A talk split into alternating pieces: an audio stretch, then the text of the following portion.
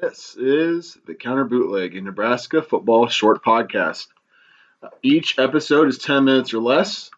Just think, you could listen to an entire episode in the amount of time it takes to make a grilled cheese sandwich. My name is Nate McHugh. I'm a football writer for SB Nation's website, uh, Nebraska's website, uh, Corn Nation. In this episode, I'm going to give you about 10 minutes of my thoughts uh, following the uh, Nebraska's loss to Ohio State last Saturday. So here we go.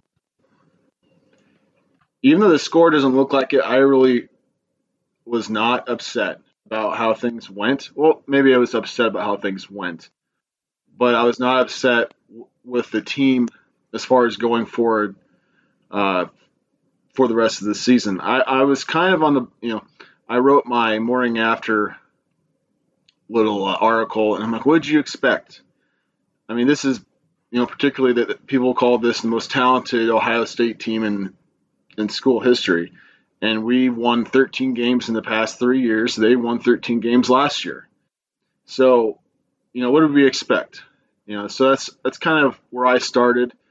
Um, I just want to see improvement, and I think you know, mentally, we, we're still making mistakes, but physically on the offensive and defensive lines, that made me feel really good.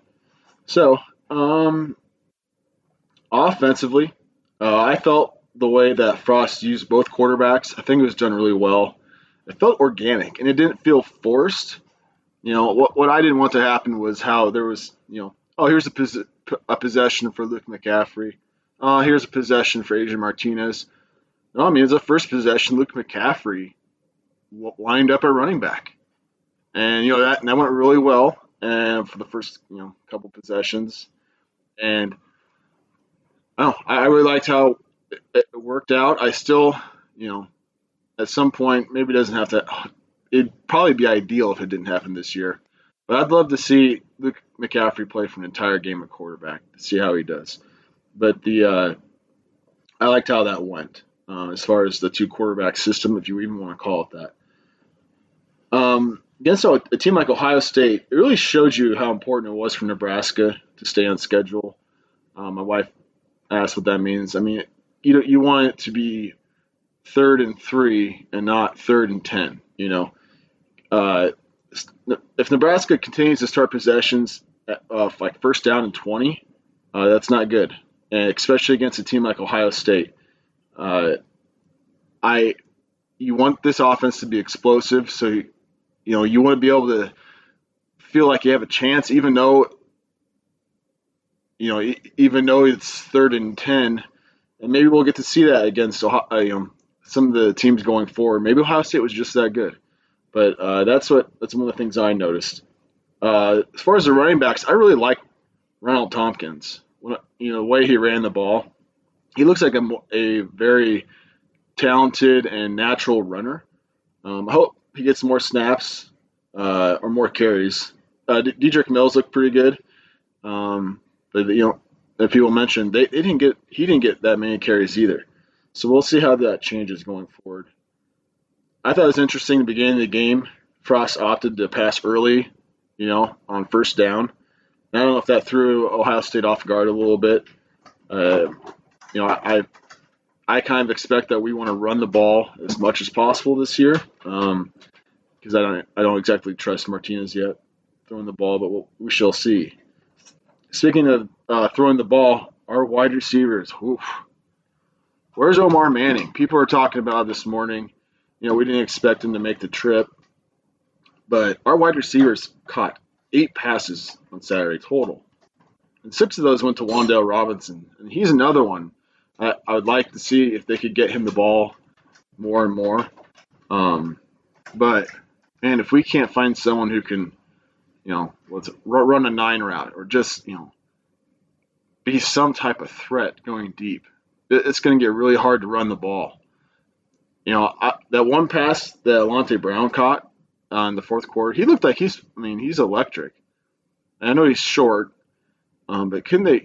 Uh, could he get past somebody, you know, maybe just throwing up just to kind of show, hey, you know, we're actually, you know, maybe we will throw it deep, and then the safeties, you know, aren't so close to the line of scrimmage.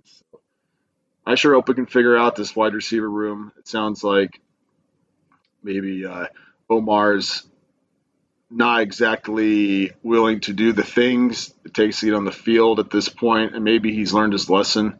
As you saw he tweeted out on Saturday that he's excited, you know, to get to work on Monday. So sounds like Coach Matt Lubick is he said you got to do things the right way, and you know, or you're not playing.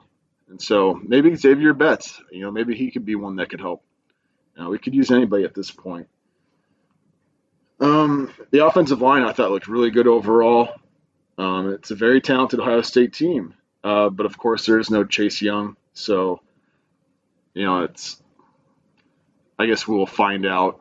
Uh, obviously going forward, particularly against uh, Wisconsin. So, uh, but as a unit, they look pretty good defensively. Um, I in, in uh, coming into the season, I expected the defensive backs to be the best position group on the team. Boy, they didn't look like that on Saturday. Justin Fields threw uh, for 20 for 21, and that one miss was just uh, with DiCaprio Bootle uh, kind of just took the receiver's legs out from under him.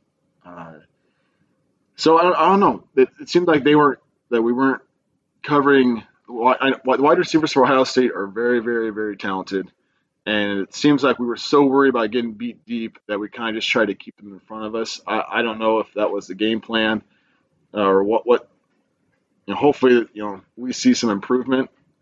Um, but you know, we're gonna have to live, you know, for one half without two of our starters. You know, going into Wisconsin, and I'm sure everyone listening to this would agree that particular the, Deontai Williams targeting call is bull crap.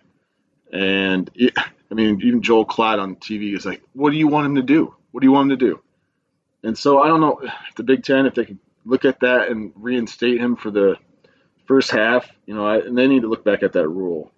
Uh, Cam Taylor Britt, I he probably should be reinstated because it's kind of a, it wasn't a malicious thing, but you know he kind of just just kind of bent over and tapped him with his helmet. I don't think he has it. Probably he probably won't be playing the first half. Um, defensive line, I was very excited about the, how, the, how this unit is looking. They're very deep, and I think they're better pass rushers than the unit we had last year. And you know, just think we lost three guys to the NFL. I don't think they were. They're, they're kind of playing out of position. You know, the um, the Davis twins. Uh, so, you know, we, you know, and, th- and then they're just going to add Jordan Riley. I think he was hurt.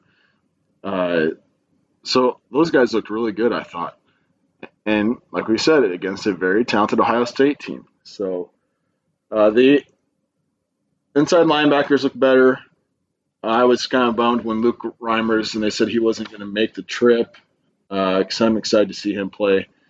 Um, we saw we had a Caleb Tannor sighting, a sack, an offensive, or sorry, the outside linebacker. Uh, if he can turn into the player we're hoping for, that would be great for this team going forward. Wisconsin is, as of right now, they are their starting quarterback Mertz tested positive for COVID. It could be a false positive. Coach Frost even said that they've had a lot of false positives on their team. Uh, I'm just one of those guys that you almost want Mertz to play, and it sounds ridiculous and stupid and it's, it's a contradiction, but it's like I kind of just feel like how things have gone with Wisconsin is that if Mertz doesn't play, they're somehow going to blow us out. You know, I don't know why. It's just weird. It's just you know we met in the in the Big Ten championship game. They were seven and five. We had beat them earlier in the, in the year, and they like and they blow us out. Was it wasn't it seventy to thirty one? You know, it's I'd like to play Wisconsin. You know, with that, you know, with their, you know, he's a second string quarterback, but he looks pretty good last Friday. I want to beat them when they're at full strength, and obviously that's not the first string quarterback, but I think we could say that Mertz looks like a stud. So, um, speaking of that, I I would think not that Wisconsin has to be the easiest place to play quarterback at with how they run the ball and their offensive line.